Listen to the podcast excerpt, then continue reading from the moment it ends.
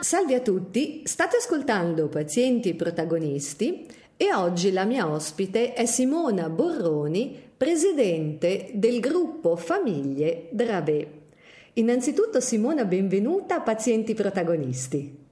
Grazie Alessandra, buongiorno a tutti, grazie per l'invito. Ascolta Simona, eh, quando e perché hai deciso di eh, iniziare a collaborare con l'associazione? Allora, eh, la mia è una storia piuttosto lunga perché eh, tra l'altro io sono mamma di un ragazzo, ormai uomo di 27 anni, affetto dalla sindrome di Dravet. Quindi l'esigenza di un confronto con altre famiglie eh, che avevano la mia stessa problematica è sorto nel lontano 2001, quando mio figlio aveva sei anni e eh, doveva entrare nella scuola elementare. Eh, a quel punto mi sono rivolta a un'associazione per l'epilessia perché la sindrome di Dravet è caratterizzata da una forma di epilessia farmacoresistente a cui poi si associano altri tipi di comorbidità, tra cui eh, dis- una disabilità intellettiva, problemi di linguaggio, problemi motori e comportamentali. E ah. eh, quindi ho sentito la necessità di confrontarmi e ho eh, iniziato a partecipare a gruppi di automutuo aiuto presso questa associazione di Milano, l'Epilessia Lombardia Onlus. Lì eh, ho frequentato saltuariamente perché erano maggiormente genitori di adulti in quei gruppi, eh, però eh, nel 2007 la, la, situazione è cambiata, sono entrati altri genitori di bambini più piccoli e si è creato un gruppetto eh, anche di genitori come me di bambini.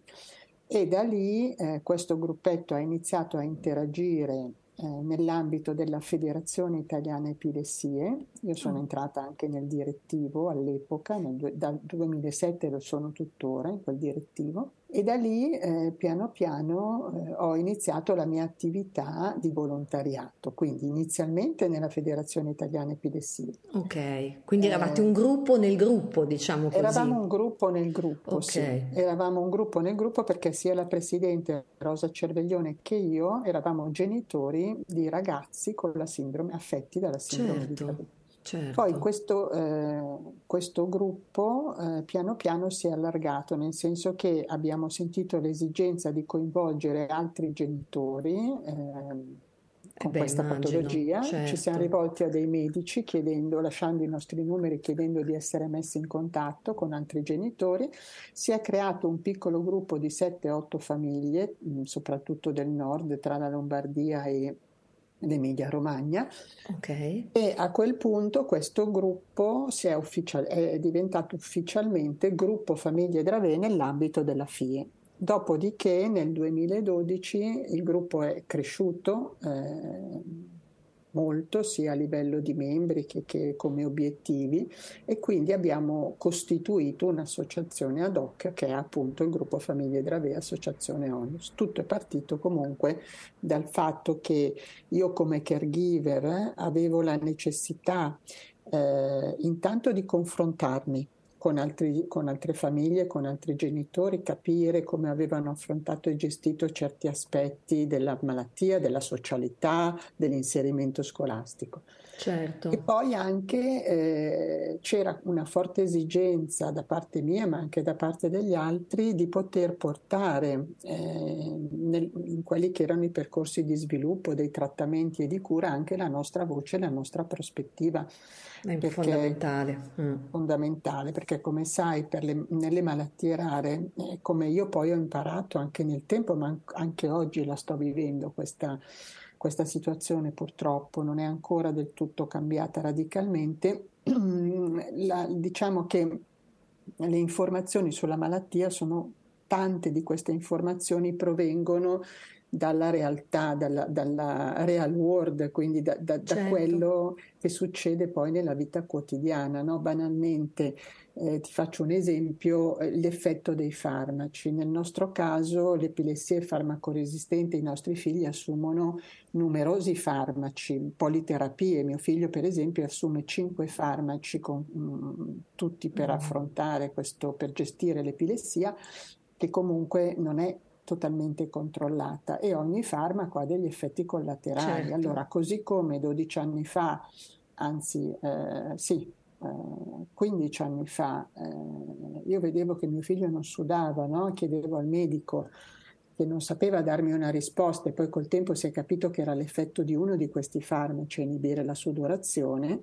Eh, mm. Ancora oggi nel nostro gruppo ieri emerge una domanda sul glaucoma perché uno di questi farmaci potenzialmente può provocare il glaucoma e quindi i genitori dovrebbero tenere sotto controllo quelli che sono gli effetti collaterali no? Del, certo. dei farmaci e quindi in questo caso controllare la pressione oculare e dalle risposte si percepisce che alcuni genitori non, non hanno sanno. questo tipo di informazione, quindi eh, molto importante poter condividere informazioni eh, tra le famiglie perché purtroppo questo è un aspetto eh, ancora carente ancora carente. Che magari tu dici da un punto di vista del, del centro clinico che non sempre si ricorda di, di raccontare tutto in sì, un'ottica di informazione. Oppure non è al corrente, no? nel mio caso non era ancora noto quell'effetto collaterale, eh già, invece questo del glaucoma è noto, però non sempre viene comunicato, no? anche perché mm. sono talmente tante le tematiche che girano intorno alla malattia che magari certo. questi sono considerati dettagli, che per no, però per noi sono importanti no, infatti, così come infatti. il tema dell'osteoporosi, perché alcuni farmaci antiepilettici eh, favoriscono l'osteoporosi, per cui anche il controllo della vitamina D è importante per Chiaro. i nostri figli. Non Chiaro. tutti però ricevono questo tipo di informazione. Eh, per noi è importante poter condividere, no? poter diffondere informazioni note eh, in modo che tutte le famiglie che si trovano a gestire la malattia la possano gestire al meglio. Certo, certo. No, poi è fondamentale proprio in un'ottica di informazione corretta ed appropriata, così poi sì. anche una persona può fare i controlli, no? che immagino certo. anche annuali. Eh. Certo. Quindi hai anche già anticipato un po' eh, la, la, mia curiosità rispetto ai principali servizi e anche attività che svolge l'associazione. Ecco, mi hai già un po' anticipato che prima di tutto quello della informazione appropriata sì. e corretta, certo. Sì, a questo proposito noi sin da subito abbiamo iniziato ad organizzare dei meeting annuali delle famiglie, quindi a raccogliere intorno a noi le famiglie per poter diffondere in modo preciso queste informazioni e in questi meeting abbiamo visto che al di là della, del valore eh, che copre l'informazione per una famiglia che si trova a gestire una patologia così complessa e quindi eh, in questo senso noi invitiamo sempre clinici esperti che possano diffondere informazioni corrette e validate anche rispetto a nuove terapie in corso di sperimentazione. Adesso ce ne sono diverse per la Dravet che stanno eh, già, che sono già in clinica negli Stati Uniti, che sono addirittura terapie eh, modificatrici, disease modifying, quindi terapie che vanno ad agire potenzialmente non solo sul sintomo dell'epilessia, come adesso fanno i farmaci che, che, stiamo assumendo, ma anche sulle altre diverse comorbidità, andando a correggere la carenza della proteina, eh, perché la nostra è una malattia genetica causata dalla, da, vari, da, varianti nel gene SCN1. Okay. Eh, ma anche abbiamo visto il grande valore del network per le famiglie, cioè la possibilità anche di confrontarsi sulle attività quotidiane, sulle reazioni dei propri figli, su aspetti comportamentali, su temi dove oggi non ci sono risposte scientifiche perché la ricerca non ha ancora chiarito molti dubbi, ma dove la pratica può dare delle risposte. Eh, Quindi certo. famiglie che magari hanno sperimentato alcuni metodi come la comunicazione alternativa aumentativa hanno avuto dei benefici possono trasmettere questo tipo di informazione agli altri. Quindi eh, il meeting delle famiglie per noi è un momento importantissimo. E lo, lo fate annualmente? Sì, lo organizziamo una volta all'anno. Abbiamo mm-hmm. dovuto interrompere adesso eh, a causa del Covid due anni, però certo. lo abbiamo ripreso quest'anno a settembre e, e devo dire che non ci aspettavamo una risposta così importante. Abbiamo avuto lì 39 famiglie e oltre 100 persone partecipanti, ah, e che per noi è un segnale sì, di grande, è un grande riscontro, poi tante famiglie anche nuove. E, e poi sempre eh, lato informazione, eh, stiamo adesso eh, sviluppando una piattaforma informativa che possa eh, dare alle famiglie, ma anche ai sanitari e ai terapisti della riabilitazione informazioni utili sulla malattia, alle famiglie soprattutto per la gestione, quindi eh, anche temi che riguardano la riabilitazione, i centri clinici, il pronto soccorso eh, pediatrico pediatrico eh, dove sai che puoi trovare assistenza perché purtroppo la, la, questa forma di epilessia, soprattutto nei primi anni di vita, può provocare crisi prolungate che devono essere trattate al pronto soccorso, trattate immediatamente con dei farmaci salvavita dalla famiglia. Purtroppo però non sempre mm. i bambini rispondono, per cui a volte è necessario recarsi in pronto soccorso ed è importante che poi il pronto soccorso sia adeguato e conosca le problematiche.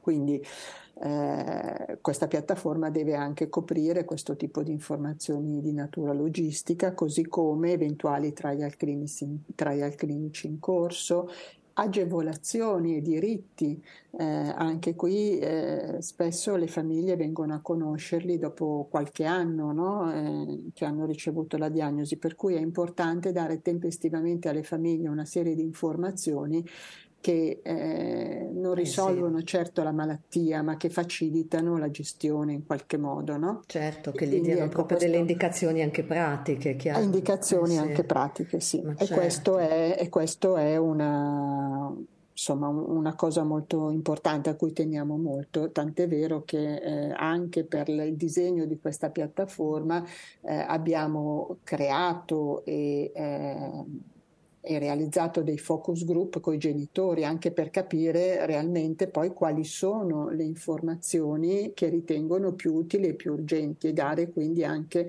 una, come si può dire, eh, una mappatura della piattaforma agevole da navigare e, fa- e, e, dove puoi facilmente reperire le informazioni che ti servono al momento. Ma che bello questo progetto digitale di cui stai parlando. Ascolta Simona, ma è nato quest'idea appunto è nata in epoca Covid o era un'idea che comunque avreste sviluppato nel corso di questo periodo proprio per eh, mettere in comunicazione i genitori con anche, eh, diciamo così, i centri clinici, no? Perché mi sembra di capire che, che sia per avere un'informazione corretta, adeguata, eh, proprio a 360 gradi no? per la gestione della malattia dei, dei bimbi. No, allora questa è un'idea che da sempre noi avevamo di sviluppare una, come si può dire, uno strumento informativo sulla malattia, visti i molteplici, le molteplici problematiche okay. presentate dalla malattia. Diciamo che col Covid abbiamo compreso come più facilmente i genitori eh, riescano a partecipare alla nostra progettualità online. Ecco. Eh, prima del Covid non avevamo questo tipo di consapevolezza, eh, però durante durante l'epoca Covid abbiamo messo in atto dei laboratori anche per i nostri ragazzi per, per eh, mantenere una socializzazione. I nostri ragazzi, nonostante stiano in tutte, siano residenti in, nelle in tutte le regioni italiane, eh, all'incontro eh, si conoscono e si creano anche dei legami tra di loro. No? E quindi abbiamo voluto mantenere questi legami e favorire comunque una, uno scambio di socializzazione tra di loro, creando dei laboratori online eh, per loro. Bellissimo. E abbiamo visto una bella risposta, una, una risposta molto importante e anche mh, degli esiti importanti perché i ragazzi dalla Sicilia al Trentino Alto Adige potevano anche interagire tra di loro e anche migliorare alcuni aspetti della socialità certo. e della relazione. E quindi eh, abbiamo capito che effettivamente si potevano realizzare anche progettualità online. Il Covid ci ha fatto scoprire Davvero, questa eh? grande, questo, sì. questo, strumento e ci ha sì. fatto capire che le persone sono pronte, sono pronte ad utilizzarlo. No, quindi eh, da lì quel progetto di creare un piccolo manuale si è trasformato nella creazione di una piattaforma. Questo anche grazie ad una nuova mamma che si è avvicinata, molto proattiva in questo senso, mamma di un bambino di tre anni, Giulia. Eh, che eh, da subito ha avvertito la necessità di avere uno strumento eh, strutturato dove poter trovare tutte le informazioni anche molto velocemente. Noi abbiamo delle informazioni sul nostro sito, ma qui stiamo parlando di uno strumento molto più completo certo, e molto più, sì, molto più facilmente navigabile. E che poi e... immagino sia proprio rivolto anche alle famiglie, giusto? Sì, cioè, uno sì, si sì, deve registrare, ecco, per... Sì, certo. è rivolto alle famiglie, sì, è, è, rivolto alle famiglie ma è rivolto anche ai sanitari perché certo. eh, a volte, eh, spesso devo dire, il medico di base, il pediatra, eh, non entra in contatto con lo specialista e eh, quindi eh, anche per questi medici poter avere delle informazioni in più sulla malattia eh, consultando velocemente un, un, certo, un tool digitale, diciamo un tool così. Digitale, sì eh, può facilitare la presa in carico e presa in cura dei bambini, perché per esempio per i nostri figli la febbre è un grosso problema, eh, nel eh, senso eh sì. che la febbre, rialzo termico, scatena eh, le crisi epilettiche, per cui un'infezione che non riesce a controllare adeguatamente eh, ti può portare al ricovero e, e, quindi è importante che il pediatra eh, capisca bene anche come poter gestire la febbre di questi bambini e indirizzare da subito le famiglie nella gestione migliore. Io mi ricordo, 20, sto parlando di, di 25 anni fa, eh, per me le indicazioni erano comunque gli dia l'antibiotico o mm. la tachipirina dopo il 38. Dopo il 38 noi eravamo già in pronto soccorso, no? Quindi, Appunto. Eh, e quindi ecco, si, si nas- nasce anche l'esigenza per alcune figure sanitarie di dare delle informazioni sulla malattia che altrimenti forse non avrebbero, non avrebbero neanche il tempo di andare a reperire. No, chiaro, fondamentale. Ascolta Simone, quanti centri specializzati ci sono in Italia? Giusto così, una curiosità per avere un'idea. Allora, in Italia, eh, diciamo, centri specialistici penso siano eh, 7 o 8 di, di centri, eh, mm. come si può dire, ehm, centri appartenenti agli ERN.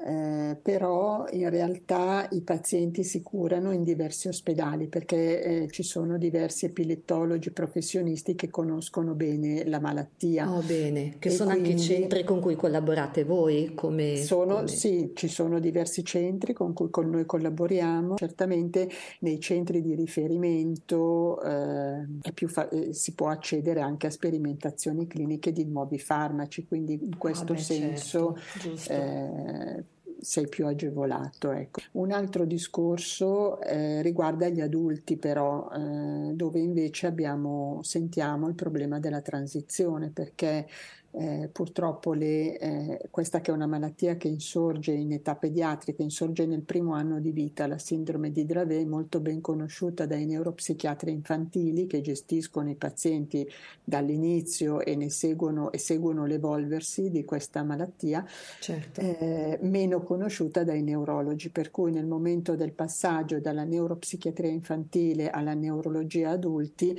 è importante eh, che siano eh, implementati dei percorsi di transizione adeguati, certo. quindi dei certo. percorsi di accompagnamento del paziente dalla pediatria alla neurologia adulti, eh, adulti dove eh, appunto siano anche un po' ehm, illustrati. Sì, eh. illustrate quelle che sono le peculiarità della malattia eh, e eh, come il paziente risponde anche a certe terapie, perché la risposta alle terapie di ogni paziente è individuale, quindi eh, un farmaco che agisce mm. su un mm. paziente non è detto che agisca su un altro paziente. Certo.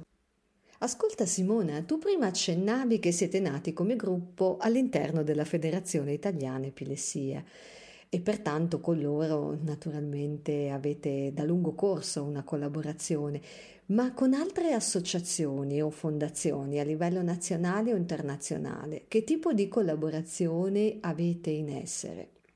Sì, noi ehm, a livello internazionale mh, abbiamo creato insieme ad altre associazioni europee la Federazione Europea per la Sindrome di Dravet e attualmente siamo 17 associazioni federate e Però, la, mm. eh, la, federazione si occupa di vari, eh, di vari, temi che possono essere trasversali. In particolare adesso eh, stiamo lavorando molto sull'equità di accesso ai trattamenti in Europa perché vi sono in Europa alcuni paesi che eh, purtroppo non hanno accesso ai farmaci e alle cure e quindi stiamo cercando di capire come e con quali altri eventualmente eh, organizzazioni possiamo creare alleanze per promuovere un'equità di accesso, in particolare mi riferisco ad Eurordis che sta lavorando molto su questo tema. E poi ecco, abbiamo come obiettivo la gestione dei dati perché ci rendiamo conto che purtroppo eh, vi sono eh, diverse entità, eh, sia dal punto di vista della ricerca scientifica che poi anche case farmaceutiche che raccolgono dati dai pazienti, ci invitano anche a volte a promuovere insomma, questa progettualità, però purtroppo poi l'accessibilità di questi dati è limitata. Quindi l'obiettivo che abbiamo come federazione oggi, più importante vorrei dire, è quello di creare un database eh, di dati ehm, condivisi di fatto. Con, condivisi eh. ma anche accessibili secondo certo. un sistema di governance che possa essere messo a, messo a disposizione di quelli che sono eh, tutti, di, di, tutti gli stakeholders che vogliono in qualche modo studiare la malattia o sviluppare dei nuovi trattamenti. Questo per evitare innanzitutto eh, il burden alle famiglie di continuamente di venire richiesti di dati, ma anche per garantire poi che questo patrimonio, perché i dati Infatti. ad oggi sono un patrimonio patrimonio realmente eh, possa essere utile eh, nella, a tutti nella, nello studio della malattia. E in particolare, in particolare vorremmo partire, siccome esiste comunque un registro clinico eh, avviato in Italia ma che eh, adesso sta eh, espandendosi anche come piattaforma europea eh, che contiene dei dati clinici eh, sì. Vorremmo però anche eh, concentrare la raccolta di informazioni con dei dati sulla qualità di vita. Ah, te lo stavo dirett- per chiedere proprio. raccolti direttamente dai pazienti. Questo Giusto. perché ci rendiamo conto che soprattutto per queste terapie avanzate che sono eh, in corso di sviluppo, eh, la qualità di vita può essere veramente l'outcome che fa la differenza eh, da un trattamento rispetto ad un altro, perché sappiamo anche per esperienza ci possono essere farmaci, per esempio, che spengono le crisi, che controllano le crisi, ma che dall'altra parte sedano talmente tanto il paziente certo. che a certo. quel punto il fatto forse è preferibile avere qualche crisi in più, ma poter avere anche una prospettiva di vita eh, attiva. Certo. Che non invece non avere crisi e restare tutto il giorno sul divano. Quindi eh, raccogliere dati sulla qualità di vita pensiamo sia fondamentale anche per poi poter eh, insomma, dare eh, degli indici di riferimento eh, di quali benefici possano in realtà produrre queste, queste nuove terapie, poter avere anche un metodo di confronto delle Ma terapie. Certo. Poi visto che trattasi anche di malattia rara, quindi è anche sì. proprio fondamentale no? sì. avere accesso a tutti i dati, chiaro, proprio per anche una maggiore comparabilità, come stavi dicendo, visto sì. che i numeri sono piccoli, almeno uno accesso a tutti quanti, certo. Sì. E poi devo dire che anche gli enti regolatori sembrano molto interessati a, questi, a questo tipo di informazione, cioè quanto realmente un trattamento, un nuovo trattamento cambia la qualità di vita di una persona, perché poi è lì la sì. vera misura. No? Il tema è che bisogna poi identificare i i corretti indici da misurare, questa è, è la, la, fase che stiamo affrontando adesso, cioè definire un questionario validato che possa essere un po' riferimento per eh, misurare quella che è la qualità di vita delle persone con sindrome di Dravet, sia dei, dei bambini Splendido. che degli adulti mm. che eh, ad oggi sono una popolazione un pochino, non dico dimenticata, però i nuovi trattamenti convergendo soprattutto su terapie similgeniche di fatto eh, probabilmente non saranno eh, utili eh, per, per, gli adulti, no? Perché... Certo. Cioè, sì, sì, no, è chiarissimo, chiaro, perché vanno a trattare eh, i bambini di oggi, insomma, chiaro. Sì. Ma ascolta Simona, tra l'altro adesso questo è proprio una curiosità mh, rispetto alla gestione della malattia del paziente adulto, ma quindi anche eh, da qui al futuro, cioè oltre il farmaco, però il paziente adulto eh, viene seguito anche eh, con tecniche riabilitative. Questo sarà sempre, non so, anche diete, una nutrizione speciale piuttosto che supporto psicologico. Questa è proprio una curiosità. Eh. Allora, eh, qui si apre un capitolo piuttosto amaro, devo dire, perché mm. purtroppo eh, non, non, c'è una vera e propria, se non in rarissimi casi, presa in carico multidisciplinare ed integrata, per cui siamo un po' noi famiglie che eh, cerchiamo con i vari specialisti di portare avanti questo, comunque questo tipo di riabilitazione che in realtà ah. essenzialmente eh, è riabilitazione cognitiva barra eh, del linguaggio e eh, riabilitazione motoria. Anche, questo, anche per questo tipo di riabilitazione ehm, c'è da dire non ci sono dei protocolli specifici per la malattia. Quindi ci si ah, rivolge okay. allo specialista che si trova sul proprio territorio, quindi al fisiatra, all'ortopedico, eh, magari al logopedista anche, no? magari al logopedista okay. eh, che, con il quale si prosegue in una, sul, diciamo nella, nella, riabilitazione. Purtroppo eh, ci sono anche a livello regionale eh, limiti alla, alla eh quantità già. di sedute di riabilitazione, nonostante abbiamo un codice di malattia rara. E, e quindi qui si pone un tema molto importante perché eh, gli adulti comunque hanno continuamente una necessità di riabilitazione. Appunto che... perché una patologia cronica, non è che esatto, di colpo va via, eh, esatto. certo. Ah. Sì, e che però viene al momento viene gestita principalmente dalle famiglie, avvalendosi di, di, diciamo, di, di specialisti sul territorio. Ok, quindi sì, incarico anche le famiglie. Incarico anche, eh, anche alle famiglie. In senso anche economico. Sì. ok, sì. ho capito. Mm. Sì. E sempre sul tema degli adulti si apre il grande capitolo del, quello, di, quello che è definito sempre più eh, genericamente dopo di noi. Eh no? Eh già, hai ragione. La nostra malattia è molto importante perché, ehm, perché intanto c'è la necessità di prevedere in un progetto di vita eh, la cura sanitaria di questi ragazzi, certo, che certo. non è semplice in quanto tutti assumono politerapie che vanno gestite, vanno monitorate e eh, tutti, anche gli adulti, possono essere soggetti a stati di male anche, e quindi interventi in emergenza che necessitano di una certa competenza di una certa conoscenza della malattia. E inoltre, eh, come per tutte le altre malattie rare, le famiglie investono tantissimo sui figli, sui propri figli, e eh, sia te- nella, nella, fase pediatrica, quindi certo. riabilitazione, istruzione, creazione di passione, e di passioni e di, eh, come, di attività no? che, che, possano poi eh, anche eh, dare dignità alla vita di questi ragazzi nonostante le diverse compromissioni e eh, purtroppo se non c'è un passaggio delle consegne, eh, quindi sì. non solo degli aspetti sanitari ma anche di quelle che sono le attitudini di questi ragazzi, i desideri, le passioni, eh, all'uscita di queste persone dalla famiglia purtroppo tutto il lavoro che è stato fatto viene, verrà vanificato perché non ci sarà nessuno a prendere in mano le fila della vita di queste persone. No?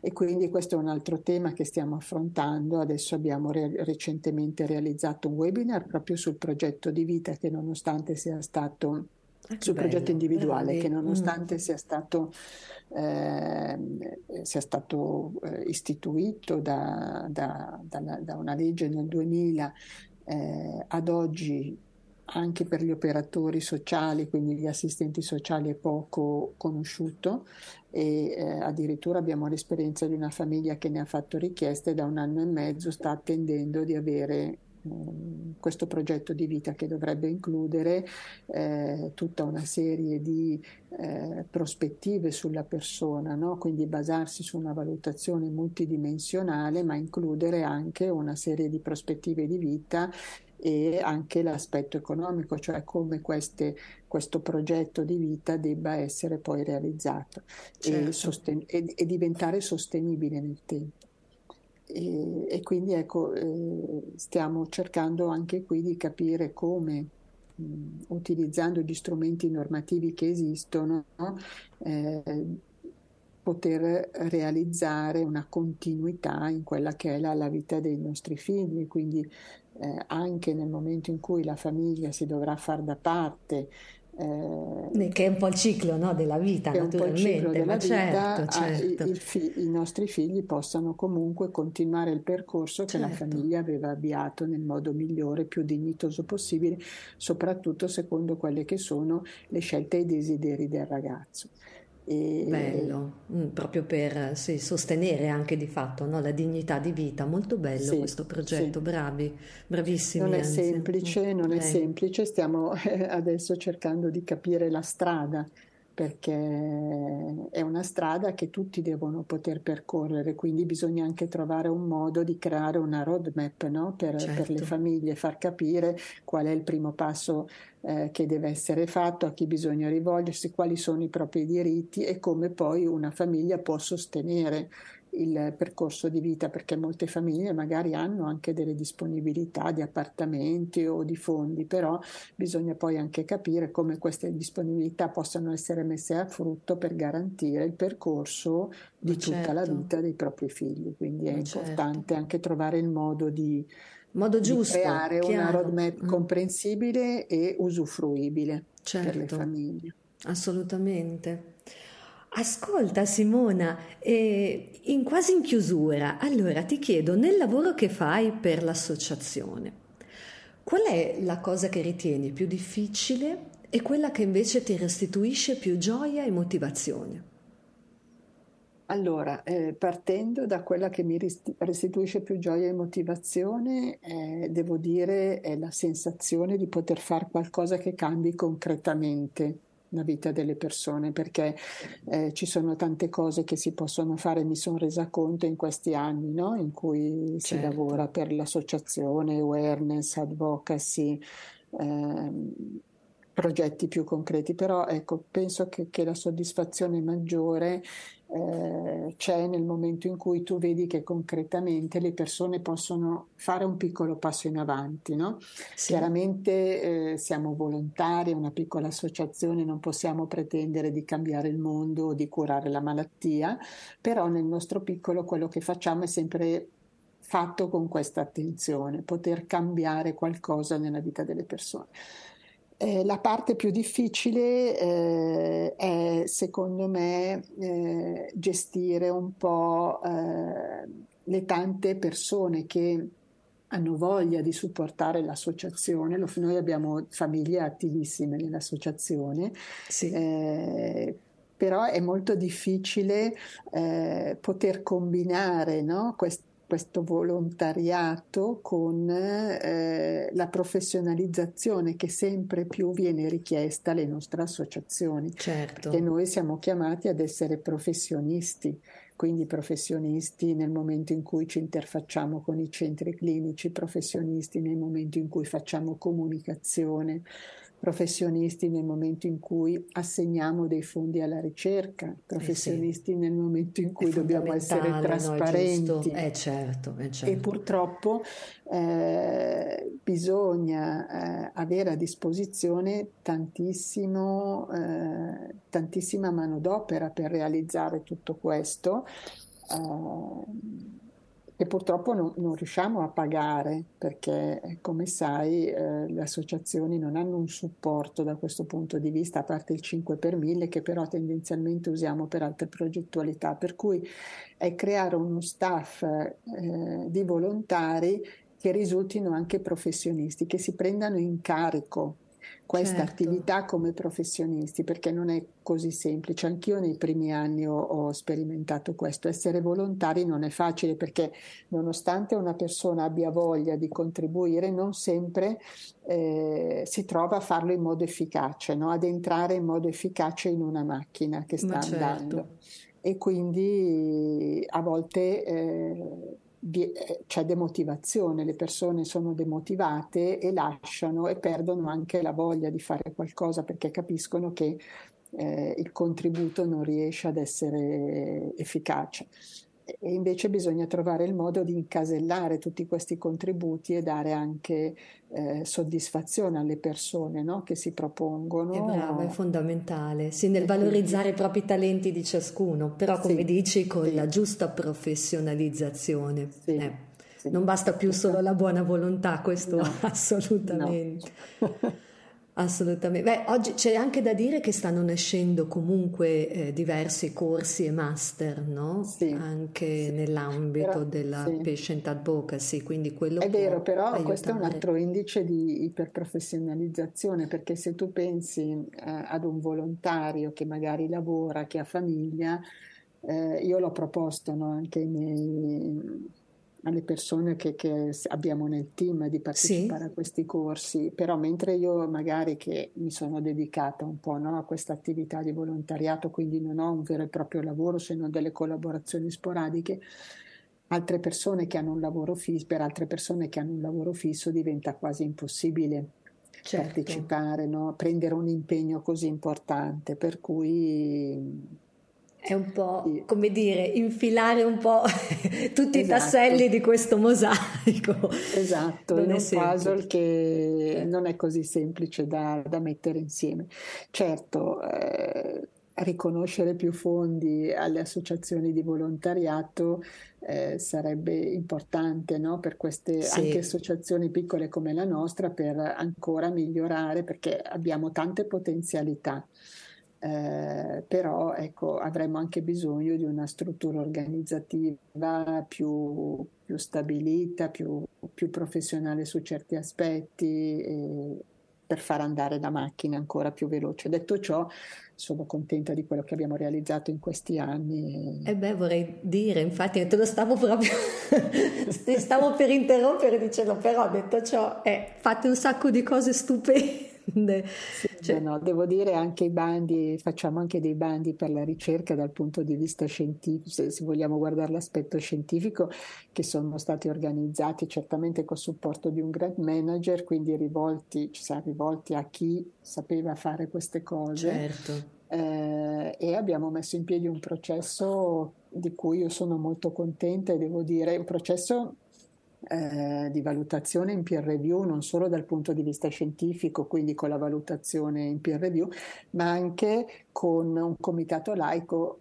formato da noi genitori che alla fine seleziona il progetto tra i progetti che scientificamente il comitato scientifico ha definito eccellenti, sì. eh, seleziona il progetto che più eh, si addice a quelle che sono le nostre prospettive. Quindi eh, devo Ma dire anche da questo punto di vista siamo riusciti a mettere in piedi un, una, una, pratica, certo sempre con l'aiuto di, di consulenti, però abbiamo potuto mettere in piedi una pratica di cui siamo orgogliosi e devo dire che nell'ultimo bando eh, si sono unite a noi altre cinque associazioni europee che hanno molto apprezzato questo tipo di, di, di processo e quindi insomma è proprio per questo, no? perché ti rendi conto che, che tante cose, fai, dai, fai tante cose che cose, potrebbero sì. essere ancora di più allargate con una struttura più No, ma sono già tante, Simona, guarda, ti assicuro.